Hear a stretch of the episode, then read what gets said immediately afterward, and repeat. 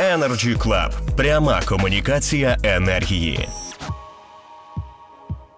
Я надаю слово Сергію Колесникову, члену дирекції, директору ПАТ Центр Енерго. Прошу, пане Сергію. Доброго дня, Андрей.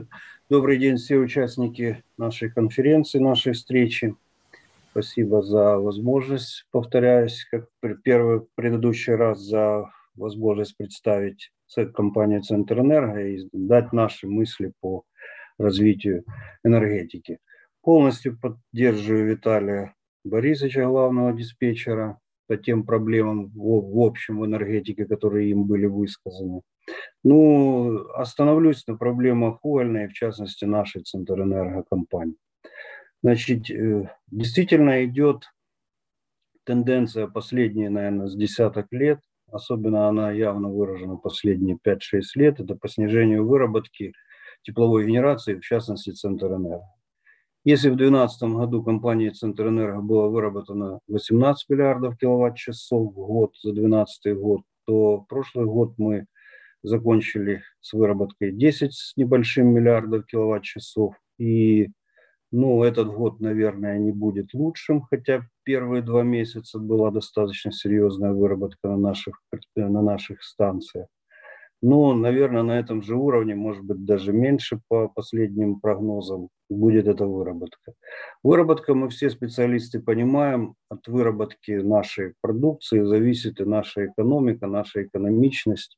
А от этого и наше финансовое состояние, от этого, естественно, зависит э, остальное. Это ремонты, это капитальные э, инвестиции, это реновация, реконструкция, модернизация. И это в том числе экология, на которую я сейчас через пару минут вернусь.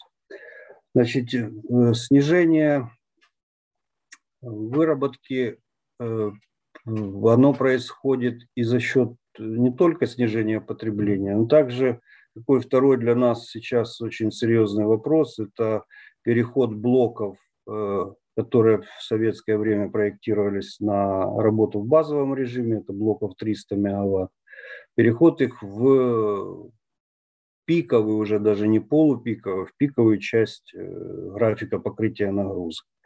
Связано это с тем, о чем говорил главный диспетчер, это и ВД, и, ну и другие факторы.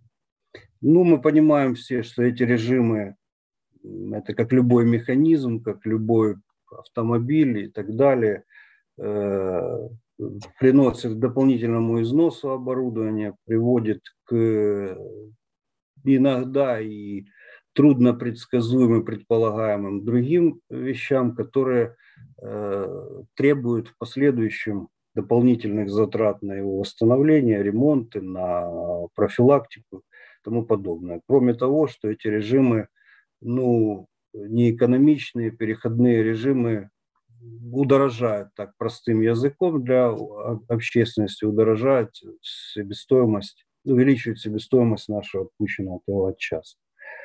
Поэтому, конечно, но это есть сегодняшний день, и мы не уйдем никуда от этого. И мы как компания, мы выполняем максимально, насколько нами это возможно технически, все эти требования, все эти сглаживания графиков нагрузок и так далее. Конечно, неплохо было бы э, НЭК Укрэнерго, я слышал и знаю эти цифры, до 12 гигаватт пиковых, 12-13 гигаватт пиковых мощностей – Э, будут, скорее всего, востребованы тепловых, ну, угольных мощностей в пике, э, в сезонные пики. Но как для любого бизнеса нам, наверное, необходимо понимать не только пики, а общую выработку, то есть планирование на какой-то долгосрочный период не только мощность а и объем выработки, для того, чтобы мы понимали из 23 наших энергоблоков, 18 пылеугольных – все-таки нас через год, через два, через три э, какое количество блоков, под какую выработку нам необходимо сосредоточиться на них. Допустим, понимая газомазутные блоки 800 мегаватт, ну, которые, скорее всего, не будут востребованы, одна история. Пылеугольные, ну, сегодня три, завтра десять. Надо понимать свои бизнес-процессы, свои ремонтные программы – таким образом и программы по модернизации э, строить, чтобы обеспечить необходимое в то время и в, то, в том месте, как говорится, эти мощности. Поэтому на предыдущем э, нашем раунде я говорил, что один из выходов предложения, оно всеми энергетиками обсуждается, это рынок мощности. Ну, опять же, наверное, это к другому разговору, но есть как бы видение, как, как это все можно э, как бы реализовать.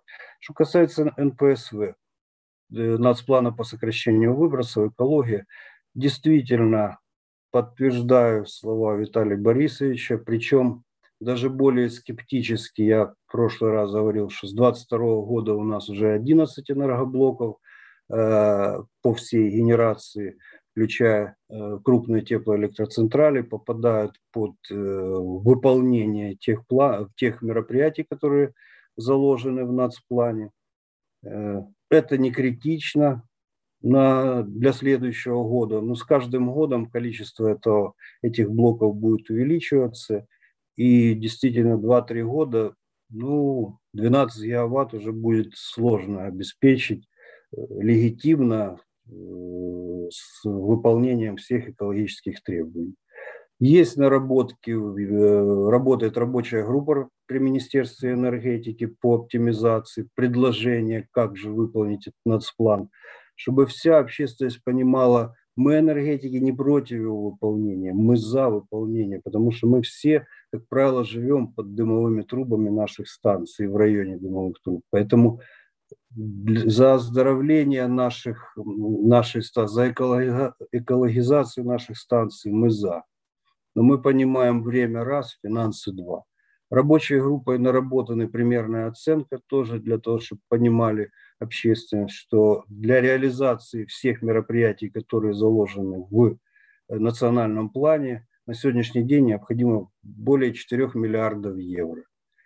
4 миллиардов евро и практика ну, европейских стран показывает, что, конечно, эти деньги находятся то ли по бюджетным государственным программам, то ли же через тарифообразование. Есть модели финансирования этих, э, этих мероприятий, и об этом надо не забывать. Следующую ОЗП мы пройдем этим составом, Э, ну, если э, в разрезе экологии, ОЗП через год, через два, ну, будет затруднить. Ну, все, спасибо. Energy Podcasts про енергетику в Україні та світі. Актуальні новини, думки провідних гравців ринку, коментарі експертів. Energy Podcasts.